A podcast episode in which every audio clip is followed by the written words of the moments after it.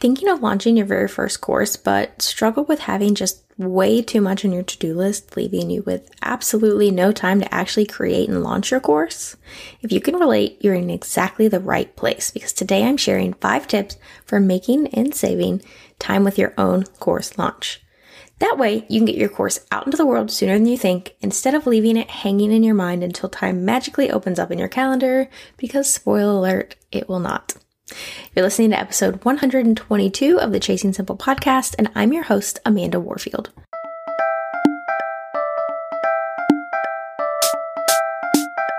How do I run a successful business from my home? How can I possibly wear all of the hats? Am I the only one that struggles with staying organized? What am I supposed to do about work life balance? How can I create a solid schedule and routine? How do I even stay productive? And the biggest question of all, how do I manage it all? And can I really create a business that I love without being chained to my laptop? Welcome to the Chasing Simple podcast, where hard conversations and actionable education meet simplicity. I'm your host, Amanda Warfield, time management coach, online educator, and crazy cat mama. My mission is to help overwhelmed biz owners get more done in less time so that they have more time and energy for what matters most. If you feel overwhelmed or occasionally lost in the roller coaster that is entrepreneurship, I want you to know that you aren't alone. Those things you're feeling, you aren't the first or the last to feel that way. The hard things you're going through, someone else has already been there too. Each week, I'll bring you transparent conversations, actionable steps, and a judgment free community to encourage and equip you. So grab yourself a cup of coffee or whatever your drink of choice is, and meet me here each week for love, support, practical tips, and advice on simplifying your biz. Let's do this entrepreneurship thing together, shall we?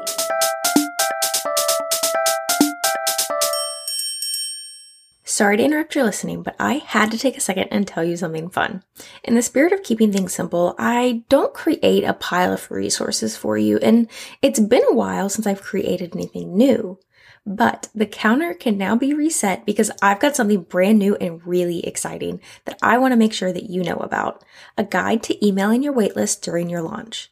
Inside, I outline the eight emails that I send to my waitlist every single launch in order to build hype before the launch begins and create momentum from the start. You can get your hands on this free resource by heading over to amandawarfield.com slash waitlist dash emails. Again, that's amandawarfield.com slash waitlist dash emails. And of course, you can find that link in the show notes as well. And now I will let you get back to this week's episode. The first tip I have for you to make time in order to actually get your course launched is to batch your content. If you've been a long time listener, you may be sick of hearing me say that. I will never stop saying it though, because it really does free up so much time and mental energy in order to truly move the needle in your business. When you're not so focused on constantly creating content, you're able to actually work on projects because you have the time to. And you have the mental capacity to work on projects, which is going to lead itself into another tip that I have later. But not only does batching your content save you a ton of time and actually allow you to move that needle, but it also is going to make you consistent. And consistency is going to be so important both for your sales of your future course launch and also for your mental health. If you can show up consistently, you're going to build relationships with your followers. When you have relationships with your followers, they're going to convert into sales. The easiest and simplest way to show up consistently is to batch your content. It just is the way it is. So if you can set aside one week out of every single month to batch your content, I really, really encourage you to do so. And here's the thing. Consistency doesn't mean constantly. You don't have to show up all the time. You don't have to show up to best practices in order to be consistent. So if you're like, Amanda, like in theory, that sounds great. I just don't have a week that I can set aside. I have client work that has to get done all the time. Well, can you set aside two to three hours a day? for one week out of every month. Maybe for that one week, you start work a little earlier and you do a little bit less client work so that you can make time in your day to batch your content just for that one week each month. Yes, batch week's going to be a little bit more exhausting. Yes, it's, you have to be intentional and make it a priority.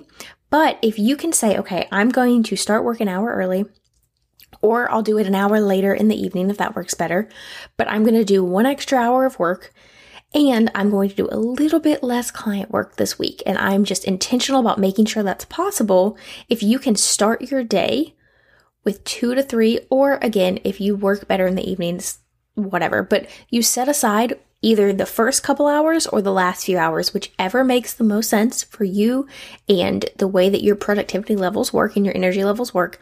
Set aside intentionally two to three hours so it's the main focus of your week without taking up all your time. And then what you'll do is you make sure that you're only creating as much content as you have time for. Again, consistency doesn't mean constantly. You don't have to show up to best practices. So if you're like, well, that means I can only do one YouTube video a month, that's fine. Do one YouTube video a month and show up consistently. And then once you get closer to a launch, maybe you're able to bump it up a little bit specifically for the launch focus. But showing up consistently through batching your content is going to help so much, not only with the launch itself, but also in making the time to be able to launch. I have so many different podcast episodes on batching your content and making time for batching your content and getting consistent with your content that I'm not going to spend a ton of time on this one right here. But that is the number one thing that you can do as a business owner is to batch your content. The second thing you can do is give yourself time. The number one mistake that clients, that students, that friends make when they're putting out a course launch is they decide a month before or even two weeks before. I've had a client do that before and said, Hey, two weeks from now, I'm going to put out this new offer. Do not do that. Please give yourself way more time than that. Please don't plan a launch for a month from now. Not only is there a lot that goes into a launch, like a lot of projects and a lot to plan for, that's also not enough time to actually move your audience from problem unaware all the way to student. You need a launch runway. I highly suggest a launch runway of 8 to 12 weeks specifically for your launch content. Outside of that, you might even want to add on another month or two to give you time to plan and map out your launch, especially if you're someone that doesn't have a lot of time and you can only implement a little bit of time and put only a little bit of time towards your launch project. Maybe give yourself two months specifically for mapping and planning and then start your eight to 12 week launch runway. Give yourself time. Just like anything in business, good things take time and careful planning. And if we are trying to see zero to 60 growth all within one year, it's just not realistic. Give yourself plenty of time to actually do the project. I am a terrible example of this because I tend to throw myself in way too quickly and expect way too much of myself. But if you can give yourself more time than you think you'll need, you're probably aiming for almost enough time. The third tip I have for you is to implement a project day or a project time block each week. So I have themed work days, and this has been a really key factor to being able to run two different businesses. So currently what my work week looks like is Monday is all about clients. I am dialed into clients. That's my only focus. It's the only thing I focus on. I take all of my client calls on Mondays. I do the vast majority of my client work on Mondays client students all all of that energy gets funneled into mondays for both businesses although i have significantly more client work for this business than i do for the disney business for magical escape vacations but all my client work happens on that day tuesdays is my project day for amanda warfield llc so this is what i'm working on whatever my current project is and i'm making progress on it wednesdays are my project days for Magical Escape Vacations. I am working solely on that business and whatever my current project is for that business. I get that whole day devoted to it. And then Thursdays are for basically business management, admin, finances, KPIs, all of the different various things that I have to do as a business owner happen on Thursdays. And then Fridays are a catch up day if I really need some time to play catch up. Although I try to only work four days a week because of Russell's schedule and it's just easier that way. But you may be thinking, again, in theory, Amanda, that sounds great. You have a whole day for your projects. Awesome for you. But this works just as well if you only have time for a, a block for a project. So let's say you only have two hours a week to set aside for your projects. That's totally fine. I very much was in that place before where I only had, okay, Wednesdays from this time to this time, that's my project time.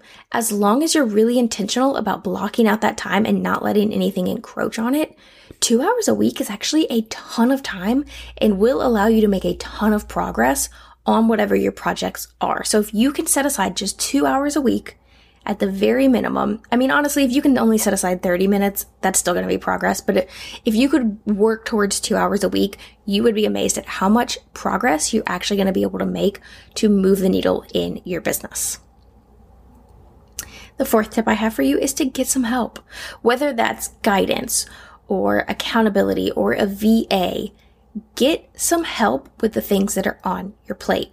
So whether you're hiring a coach or working with someone who is an expert in some area and they're able to say do xyz and they're taking that that time of you having to play around and figure things out on your own they're shortening the timeline for you that's a great way to free up some time whether you are being part of a mastermind or you just have a friend group where you meet up for accountability, making sure that someone else is pushing you towards your goals is going to hold you accountable. And this really does save you time because if you know, okay, I've got to go back to my mastermind group in two weeks and I said I was going to get this thing done, you're much more likely to prioritize it if you know that someone else is going to ask you about it. And then the next thing you can do is to hire help, whether that's a virtual assistant or if you're specifically outsourcing. I actually just hired my first virtual assistant and I'm I have a team now, which is kind of crazy. But even before this, I was outsourcing specific tasks. I've been outsourcing podcast editing for years now. Incredible. Cannot recommend it more podcast editing was something that took up a large chunk of my time and I really hated doing it, which made it take even longer. So do you have any tasks like that that you could outsource? Or are there tasks that maybe you enjoy them and you know you could do them, but it's just simpler if someone else does it for you? I just started getting help and outsourcing some sales copy. Not that I can't do it and not that I haven't seen success doing it, but an expert's going to be able to do it a lot faster than I will.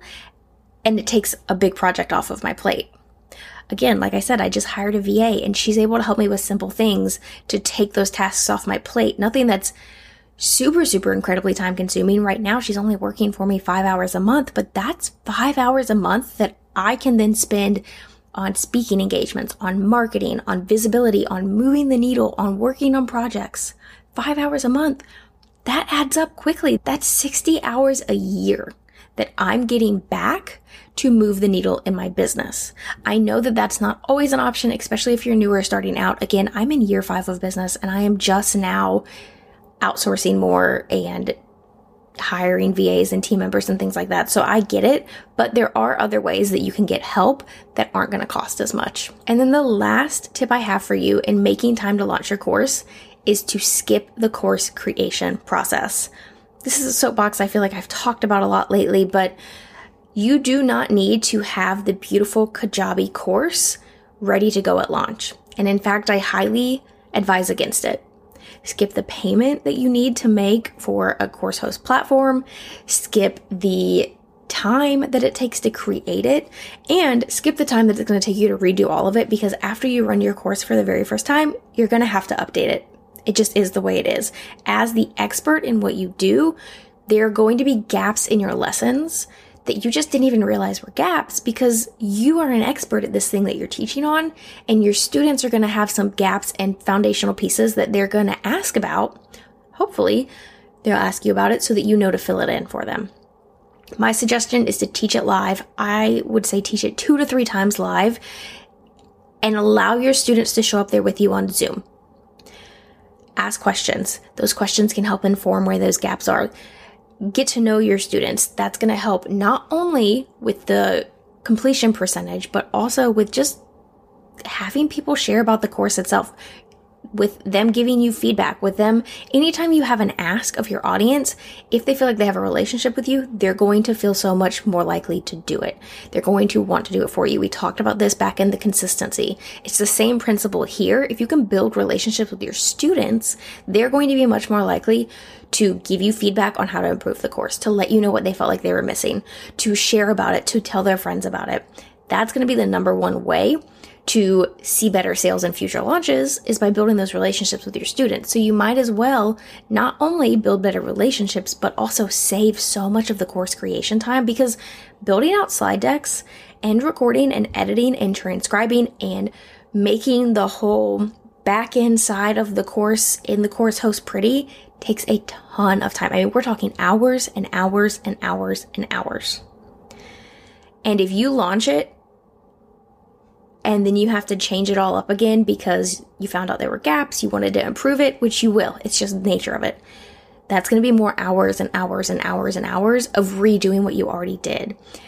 And the benefit to live launching and to live teaching is so much higher, especially for the first couple times. So there's my soapbox there, but you can save a lot of the launch process time if you skip the 10, 15, 20 hours it's going to take you to actually create the course and just create your lesson plans in a Word doc and then teach them live on Zoom. So again, those five different tips for making time to launch your course. Batch your content. Give yourself time. Create a very long, drawn out timeline for yourself. Implement a project day or project time block. Get some help and skip the course creation. Your action step for this week is to download my launch waitlist email guide where I outline the eight emails that I send to my waitlist for each and every course launch. You can grab that by going to amandawarfield.com slash waitlist dash emails. And again, that link as always will be in the show notes if you want to just grab it there. Your book recommendation for this week is Simple and Free Seven Experiments Against Excess by Jen Hatmaker. Just a heads up, this is a faith based book for anyone who's curious about it. I always like to give that warning. But this is one of my very few five star ratings. So when I'm rating a book, I'll give it anywhere between one and five, right? Just like on Goodreads. A three means that it was a decent read. I didn't feel like I wasted my time, but I probably wouldn't actually recommend it to somebody else. A four means that it was good and I would recommend it. And a five means that I would read it again. When I'm giving book recommendations at the end of podcast episodes, I only tell you about four and five star. I never talk about a three unless it's kind of in conjunction with another one, and I'm surely not going to talk about a two or a one. But fives are really rare because there's, it needs to be a book that I just, oh my gosh, I would read this over and over again kind of thing. But this is one of them. This is one of my few five star ratings. And of course, I am a sucker for a good, like, simplicity type book or activity. And within this book, Jen identified seven different areas of excess that she and her family face food, clothes, spending, media, possessions, waste, and stress. And then she spends seven months focusing on simplifying one of those areas at a time. And then inside of the book, she shares her struggles, her wins, and her lessons learned. If you like those type of books, I think I heard someone recently call it like a stunt book or a stunt genre or something like that, where someone is doing something and then writing about it. I highly recommend this one. And until next time, my friend, I hope that you will go out and uncomplicate your life and biz. Thank you so much for joining me here today, friend. If you loved this episode, it would mean the world to me if you'd leave a rating and review. This is a great way to help spread the word about this podcast and help other wonderful women like yourself find it. You can find this episode show notes as well as tons of other great resources over at amandawarfield.com. And if you aren't following me on Instagram yet, I'd love to connect with you over there. I'm at Mrs. Amanda Warfield. Shoot me a DM and tell me what you loved most about this episode. Thanks for being here, friend. I'll see you next time.